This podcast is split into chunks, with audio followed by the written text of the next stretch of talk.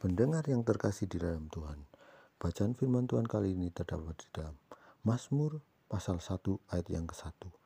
Berbahagialah orang yang tidak berjalan menurut nasihat orang fasik, yang tidak berdiri di jalan orang berdosa, dan yang tidak duduk dalam kumpulan pencemooh.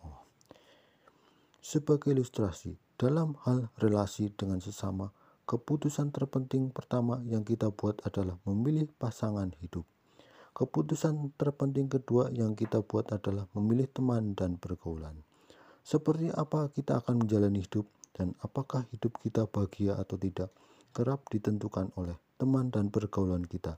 Karena itu, firman Tuhan mengingatkan agar kita tidak berjalan menurut nasihat orang fasik, tidak berjalan di jalan orang berdosa, dan tidak duduk dalam kumpulan pencemooh. Mengapa? Karena pergaulan kita jelas mempengaruhi sikap, gaya hidup, dan iman kita.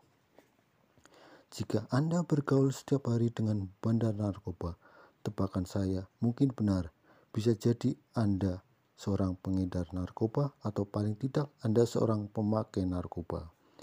Mengapa saya bisa menebak seperti itu? Karena orang itu tidak jauh dari pergaulannya.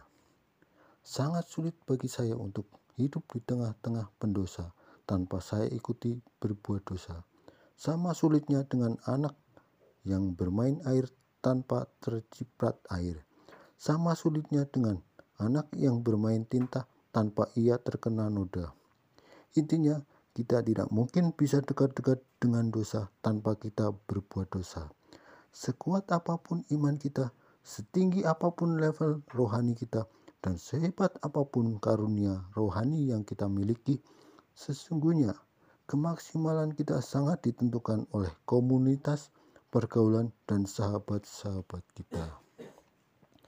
Pemasmur menunjukkan kepada kita rahasia hidup bahagia. Salah satu rahasia itu adalah jangan keliru memilih pergaulan hidup. Jangan pernah duduk berdiri dan berjalan bersama pendosa bukan berarti kita menutup diri terhadap mereka.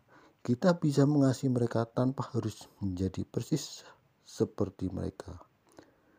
Memilih sahabat sejatinya sama dengan kita memilih pasangan hidup. Jika keliru memilih, akibatnya bisa fatal.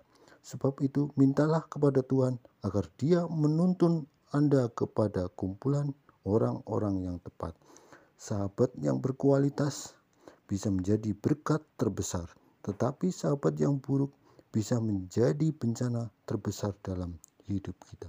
Demikian bacaan firman Tuhan kali ini. Tuhan Yesus memberkati.